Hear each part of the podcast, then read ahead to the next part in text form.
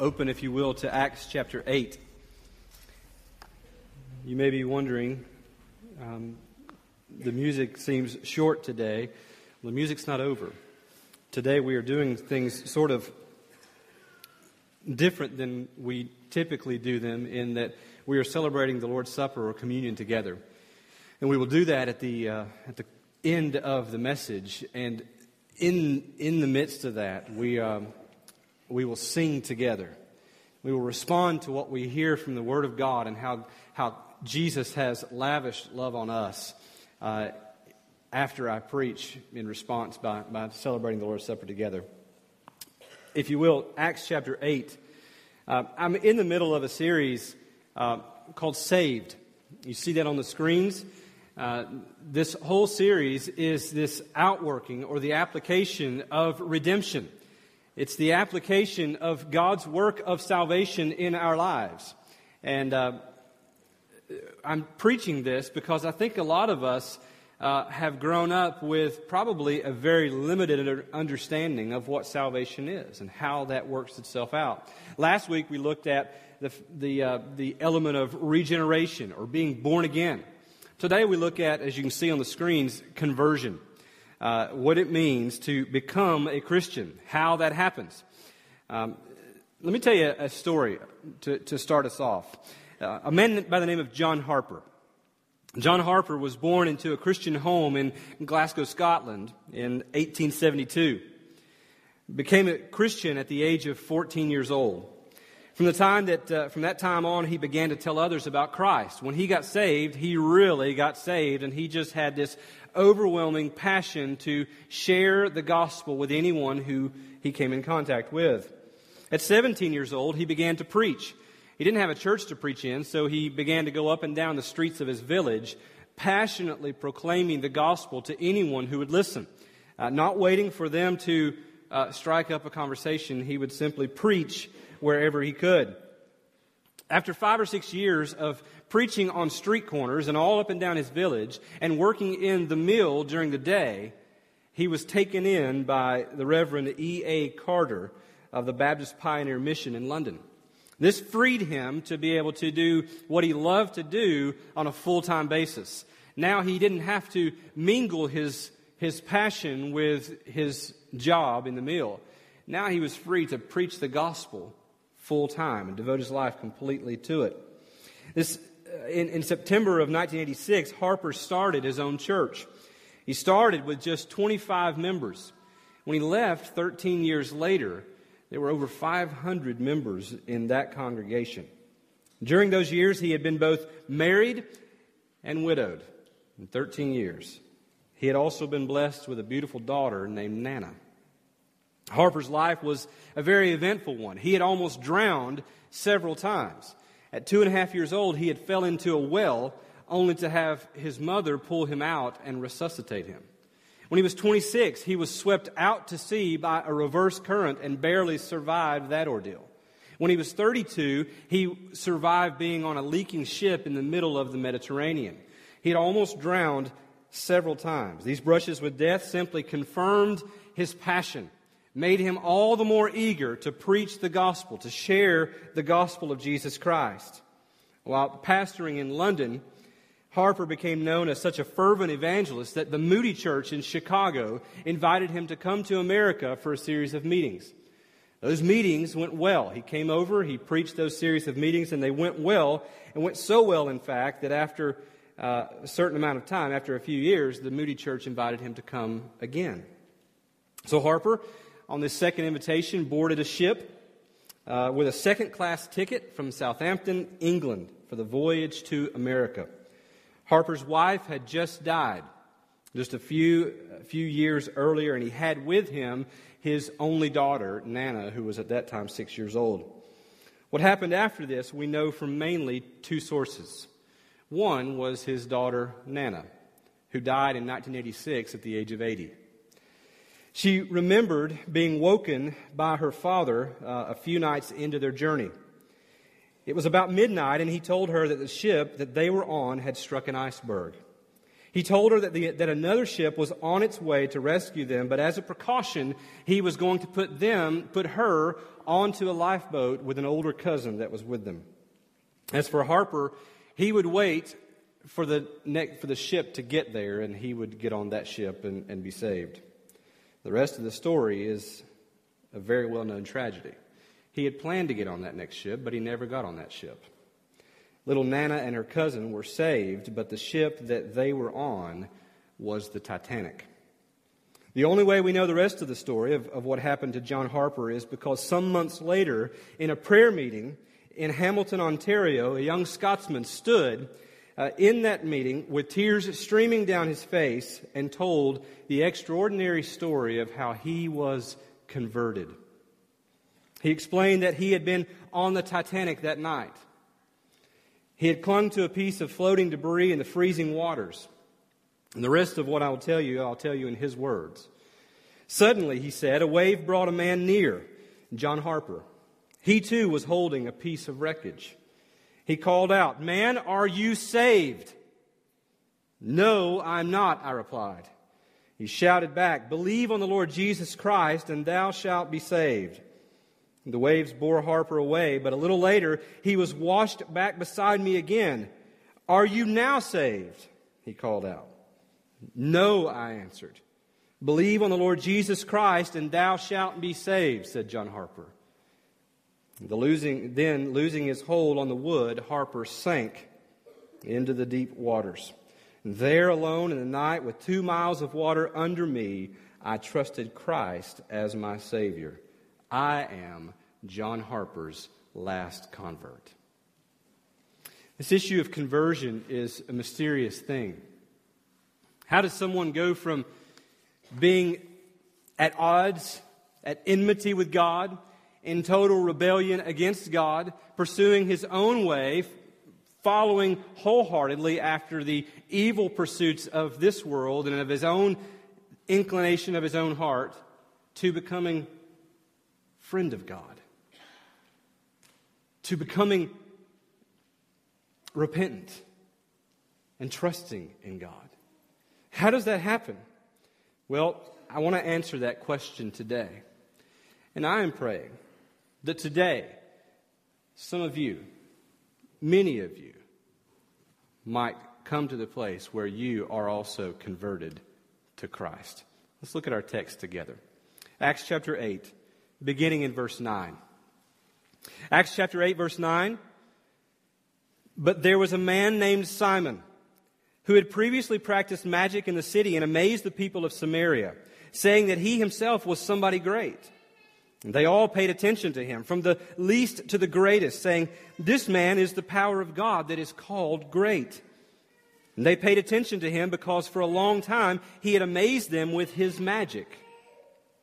But when they believed, when they believed what Philip was preaching, the, preaching the good news about the kingdom of God in the name of Jesus Christ, they were baptized, both men and women. Even Simon himself believed, and after being baptized, he continued with Philip. And seeing signs and great miracles performed, he was amazed. Now, when the apostles at Jerusalem heard that Samaria had received the word of God, they sent to them Peter and John, who came down and prayed for them that they might receive the Holy Spirit. For he had not yet fallen on them, but they had only been baptized in the name of the Lord Jesus. Then they laid their hands on them, and they received the Holy Spirit. Now, when Simon saw that the Spirit was given through the laying on of hands, laying on of the hands of the apostles, he offered them money, saying, Give me this power also, so that anyone on whom I lay my hands may receive the Holy Spirit. But Peter said to him, May your silver perish with you, because you thought you could obtain the gift of God with money. You have neither part nor lot in this matter, for your heart is not right before God. Repent. Repent, therefore, of this wickedness of yours, and pray to the Lord that, if possible, the intent of your heart may be forgiven you. For I see that you are in the gall of bitterness and in the bond of iniquity. And Simon answered, Pray for me to the Lord, that nothing of what you have said may come upon me. And when they had tested, had testified and spoken the word of the Lord, they returned to Jerusalem, preaching the gospel to many villages of the Samaritans. Let's pray together. Lord Jesus, this morning I am at your mercy. God, this act of bringing someone to life to the point where they would want to trust in you, God, I can't pull it off. Only you can do that, God. I pray, Lord, that you would speak in such a way that you would call men out of death into life. In Jesus' name, amen. Three things are needed for true conversion. I want to show you these three things, and I want to do it in such a way from a passage that really gives us an example of false conversion. There is a man here in this particular text that appears to have believed, but in the end, really didn't. Three things are involved in true conversion. Number one is this a, an honest evaluation of self. An honest evaluation of self is needed in order for you to be converted to Christ. In verse 9, it says, But there was a man named Simon who had previously practiced magic and amazed the people, saying that he himself was somebody great. This is not an honest appraisal of himself. In fact, this is a dishonest appraisal of himself. He was telling the people that he was someone great. He was his own God.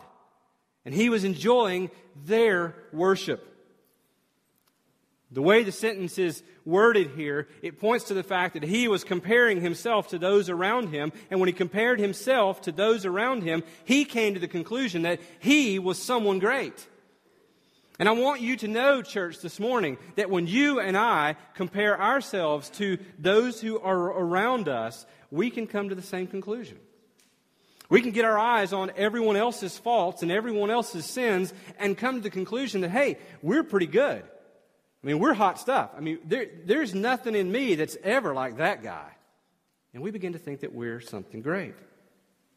In verses 10 and 11, they all paid attention to him from the least to the greatest, saying, This man is the power of God that is called great. The reason they were saying, This man is the power of God called great, is because they were simply parroting what he had told them. He had told them that he was the great power of God. I want you to notice that it says there that everyone paid attention to him from the least to the greatest. In essence, anybody who was anybody was impressed with Simon. Even the greatest, let me remind you though, that even the greatest among us is nobody when compared to God. The point is, is really similar to the one I gave you a minute ago. When we compare ourselves to one another, we can come to the conclusion that we think we are great.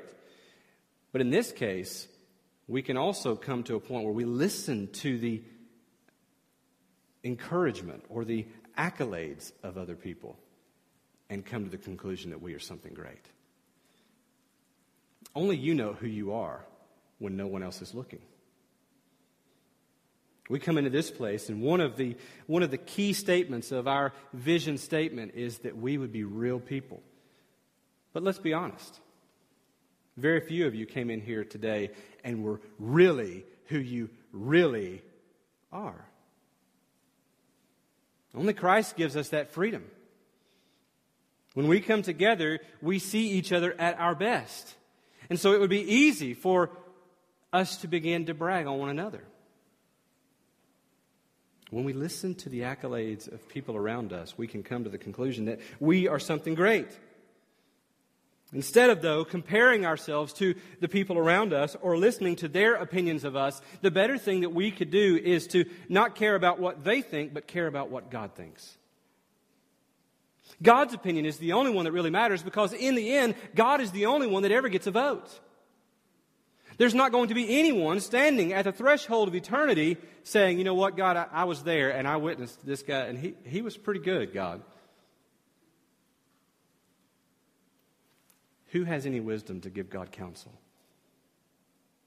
So we would be better served to find out what God thinks of us. Let me show you in Scripture what God thinks about us outside of Christ. Galatians 6 3 says, For if anyone thinks he is something when he is nothing, he deceives himself. Isaiah 53 6 says, All we like sheep have gone astray. We have turned everyone to his own way, and the Lord has laid on him the iniquity of us all. Romans 3, verses 10 through 12 says, None is righteous. No, not one. No one understands. No one seeks for God. All have turned aside. Together they have become worthless. No one does good, not even one. Romans 3:23 says, "For all have sinned and fall short of the glory of God." Beyond that, God says in Romans 6:23 that the wages of sin is death. Here's the good news. The gift of God is eternal life in Jesus Christ. We begin down this road of conversion by taking an honest evaluation of ourselves. We don't compare ourselves to one another or listen to the times that they are impressed with us. Instead, we come to the conclusion that God comes to because He is the only one who really matters in the end. Secondly, what else is involved with conversion? Well, secondly, trust in Christ alone. Trust in Christ alone. Another way to say this is believing in Jesus. But to say believing in Jesus really doesn't mean a whole lot. I believe that 2 plus 2 is 4. I believe that water freezes at 32 degrees Fahrenheit. I believe that Abraham Lincoln was what? He was what president? 16th. See, I, I don't even know that. But I believe it because you told me. It's not enough to say, I believe. Another word for this would be faith. But really, in our context, it's not even enough to say faith. Because we have faith in a lot of things, and faith has become relegated to something that is really not anything powerful at all. It's just something that we hold on to. Your team can be down by 52 points with two minutes left, you know, in the fourth quarter. And someone sitting there going, I got faith. I believe that they're going to pull this thing out. And the reality is, the buzzer's going to sound, and their faith will do them no good. So, the better word for us to come to this morning is not believe or faith, but the better word is trust. Every single one of you today are exercising trust at this moment. Every single one of you are sitting in that chair. You are trusting that it will hold you up. I've always wondered when I share this example, what would it be like if all of a sudden a chair broke and someone fell? but there's not any of you that are sitting there right now saying, "Why, I better help this chair."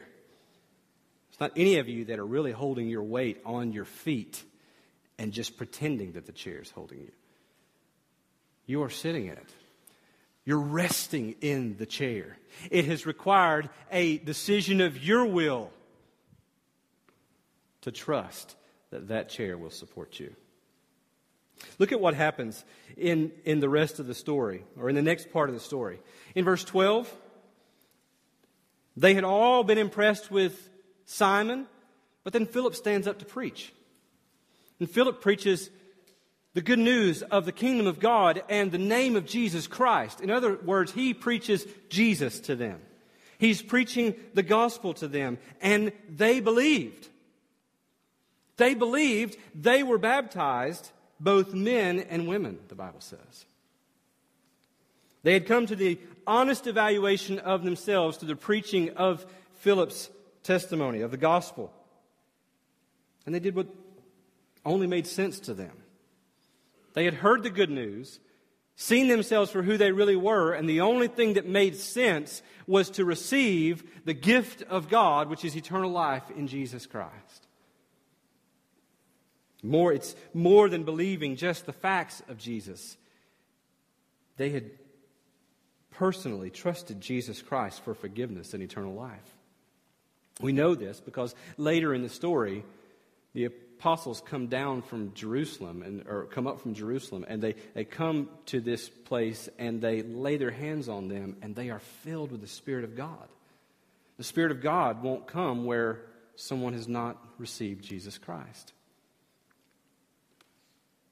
So they've personally trusted Jesus Christ. However, we see that there is a type of faith that does not save. There is a type of trust that does not save. Look at it in verse 13. It says, Even Simon himself believed. It looked good on the outside. In fact, it goes on, it says that afterwards he was baptized. I mean, that's what you do after you believe, right? I mean, Simon, this one who everyone had been impressed with, this magician who was doing all of these things by the power of Satan, he believes. And to show that he's really believed, he's baptized. And then it goes on and it says that he continued with Philip. He continued on with him. And that as he continued with Philip, he saw all of these great signs and miracles, and he was amazed. You come to that and you see he was baptized and he continued. That must mean that he is saved.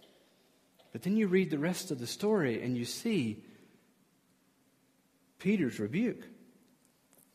I want you to notice his preoccupation with signs and miracles and power. In verse 13 at the end, he saw them and he was amazed. I want to point out to you that he was more amazed with the things around God than with God himself. I heard John Piper use an illustration that I thought was perfect for this. You ever been around a, a one year old child very much? Picture picture, if you will, you're sitting uh, at a table somewhere. The one year old child is in, in the high chair there, they're fastened in. And all of a sudden, out the window, over here to your left, to your right, whichever one, there's a bird outside the window. And you say to the one year old child, you say, Look, look, it's a bird. The child doesn't look out the window, the child looks at your hand. The child will look at your hand and do what a dog will do, and it sort of turns its head and it's puzzled with your hand. And you're saying, No, no, look, look at the bird. And the child's just going,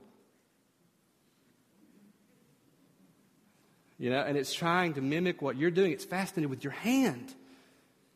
And it never gets to the bird. Now, eventually it will get to the bird. When it learns to go beyond the hand to the bird. But at least at first, it's fascinated with, arrested by the hand. And that's the picture that we see here with Simon.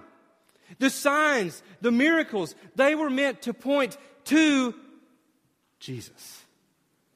But Simon, all he can see is the signs. And he knows that he used to be able to do these amazing things that would amaze all the people and impress them. And now he's seeing one do these things that if he could do these, then he could get his crowd back.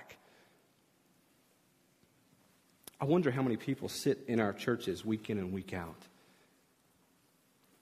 who have come to this place of belief that doesn't really save, who have been attracted, more attracted to the things around God than to God Himself. I wonder how many people have been attracted to baptism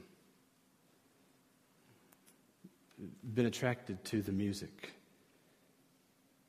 been attracted even to the preaching, been attracted to the people. But they've never come to the place where they have been humbled by the God that all those things should be pointing to. Simon's faith that does not save goes on he reveals his true nature, the true nature of his faith. In verses 14 through 19, the word gets back to Jerusalem, to the apostles, that, that the Samaritans, they have believed. They have received the word of God. And so the apostles are not quite sure that this maybe has happened, maybe it's not. We'll send a delegation and they will go down. And so these apostles go down and they lay the hands on these people because they had not yet received the Holy Spirit. Now, you and I, we cannot make a, a complete doctrine out of this because this was a transitional phase. That today, when someone receives Christ as their Savior, they are immediately filled with the Spirit. But in this day, this was a transitional phase, and they had not yet received the Spirit. And so the apostles come and lay their hands on the people, and it says that the Spirit filled them. I don't want us to get caught up in that. I want you to see Simon's reaction. Simon sees this, and he betrays the, the essence of his faith. In verse, I think it's 19, 18 or 19, it says, Now when Simon saw that the Spirit was given through the laying on of the apostles' hands, he offered them money, saying, Give, give me this power so that anyone on whom I lay my hands may receive the Holy Spirit. You notice all the personal pronouns there? Me, I, my. He reveals that his faith is not really in the God of Christianity, his faith is in the trappings of Christianity. Simon had not believed in order to be forgiven of his sin and to receive eternal life. Instead, he believed that this Jesus held the key to getting his own followers back. I mean, after all, he had held everybody in sway from the greatest to the least. Everyone was impressed with this man, but when Philip stood and preached the gospel, they all left and went to follow after this Jesus. And when Simon comes and believes, he's not believing for forgiveness of his own sin and for eternal life. No, He's believing that this Jesus holds the key to get his crowd back. Many view Jesus this way. They believe that he is something good to just simply add to what they already have, possibly.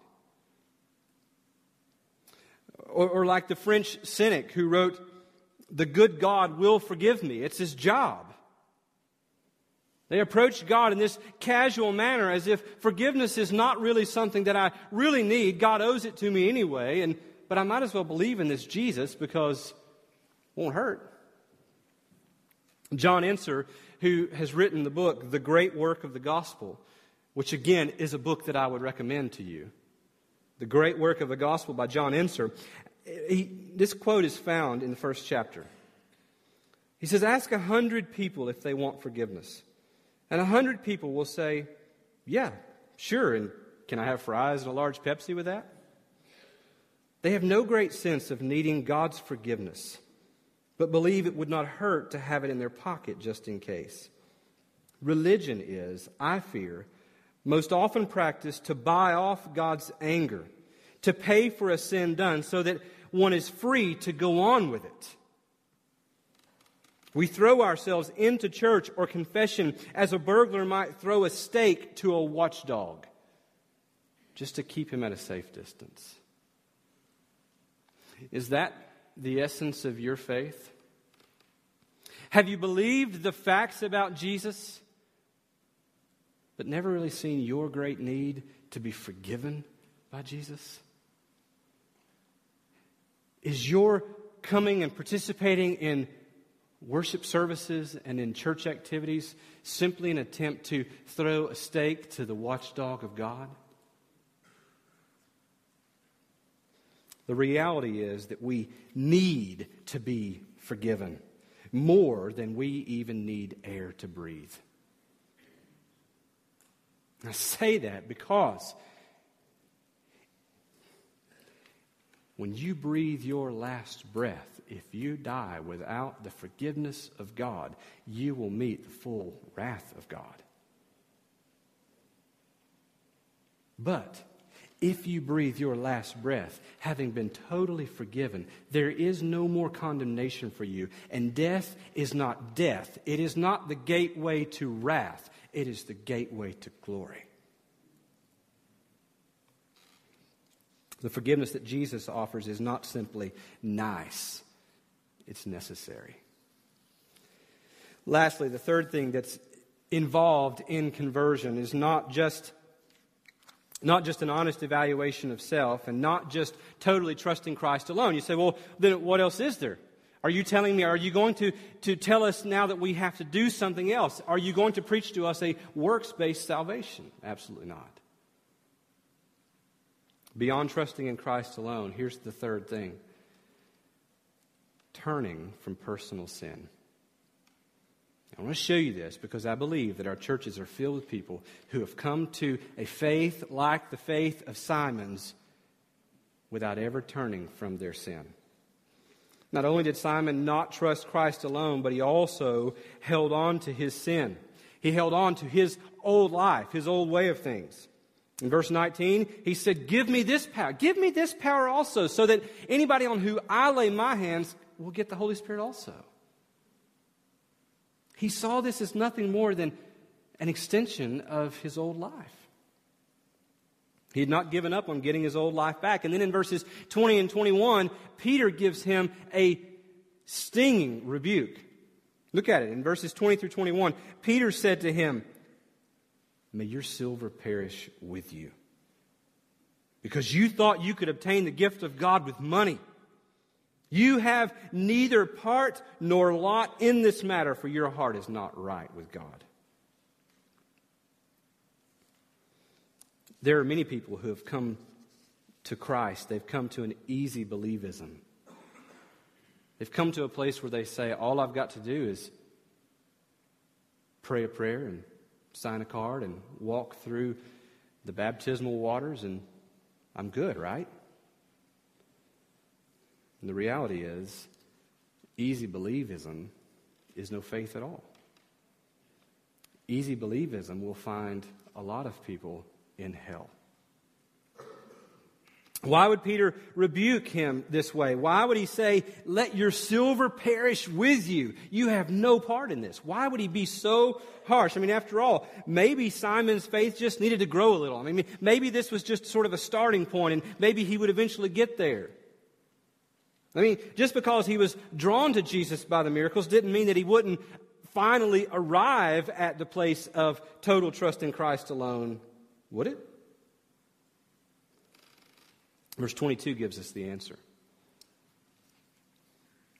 Peter says to him, Repent.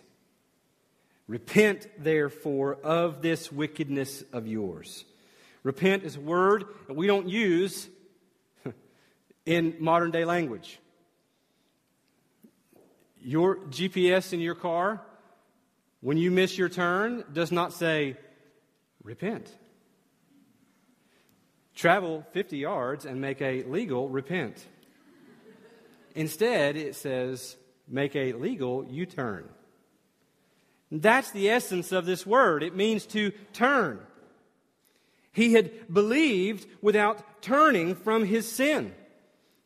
And I'm so glad that Philip gives us an example of someone preaching the gospel who sees someone make an obvious display of faith. And he receives him, baptizes him, and invites him into the ministry. And I'm so glad this gives us an example of someone in Scripture that finds out later on that they had baptized an unsaved person. Because I've done it. It's disheartening. You see someone and you think, boy, they've come to Christ. You celebrate with them, you baptize them, and then you see them go out and live just like they did before because they never repented of their sin. They never turned from their sin. I pray that God would guard us against doing that in the future. I pray that we would not give people false assurance. And Peter understood that faith, this is the reason why he gave him such a stinging rebuke, Peter understood that faith that does not include repentance is no faith at all. Trust in Christ that does not include repentance is not trust.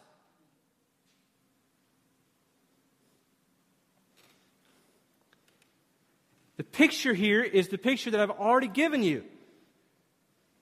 If you were to come in here today and simply go into your row and go to your chair and squat over it and hover over it, but never touch the chair, it is faith without repentance. You're trying to hold on to your ability. You're trying to hold on to trust in yourself. But repentance is going all the way to the chair. It is sitting and resting in the chair, leaving your life of sin, leaving those sinful activities, those sinful attitudes, walking away from them. You say, I don't know that I can do that. Let me just help you out. You can't. But when the Spirit of God makes you alive, through His Spirit implanted in you, you can. It doesn't mean that when you turn from those with all of your heart, going after this thing, wanting to be holy because sin is an offense against God, and you turn from your sin and you've come to Christ, it doesn't mean that you'll never sin again. You will at times fail. You will at times fall back into that. That's why 1 John 1 9 is there, written to believers. That if when we sin, if we would confess our sin and come back to Him all over again, that He would be faithful to forgive us and make us clean. But Peter understood. Hear me on this. I want to make this extremely clear. Peter understood. This is why he rebuked Simon that it is impossible for Jesus to be your Savior without Him also being your Lord. There are those who preach that those two things are separate, that God can be your Savior, but He really has nothing to do with lording your life. And the reality is, you find that taught nowhere in Scripture. Nowhere. In fact, it's impossible to turn to Christ without turning away from your sin. There's many of you probably in this room today, and you believe a lot of things about Jesus, but you've never left your sin. This week has given us a pretty good illustration as we've watched the unfoldings in Egypt. Hosni Mubarak, Mubarak the president of Egypt, um, has been in office for over 30 years. The people of Egypt were in a revolt. I mean, it was amazing to watch this thing. Just the people just out in droves calling for him to resign. And he held on and he held on and he held on until finally he announced that he would leave office. The illustration is this that you have rebelled against God. The evidence for God's rightful reign and the evidence for your inadequacy to reign calls for your resignation. It's the only thing that makes sense. You must surrender your throne, the throne of your life, to Jesus Christ because it's the only thing that makes sense. You must surrender the throne of your life to Jesus Christ, or one day he will remove you by force because he is sovereign Lord regardless.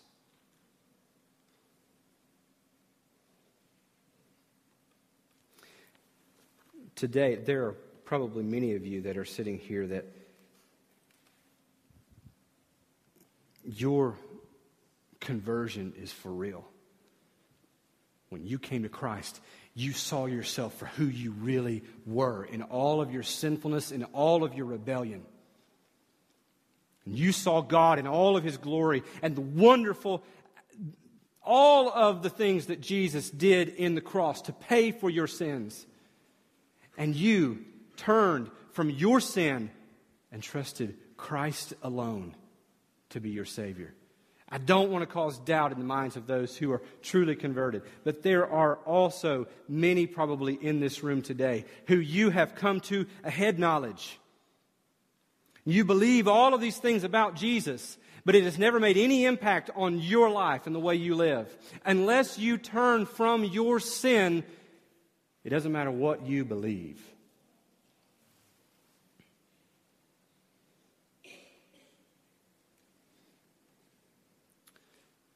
Pray today. I pray today that if that's you, that you would not sit there worrying about what someone else might think. But that today, today, that you would say, it matters what no one else thinks because God alone gets the vote. And today I will turn from my sin and trust Christ alone. That is conversion. Let's pray.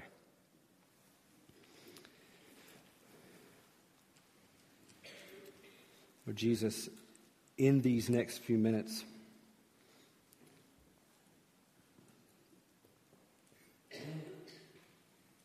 God, you will, I believe, call people to yourself.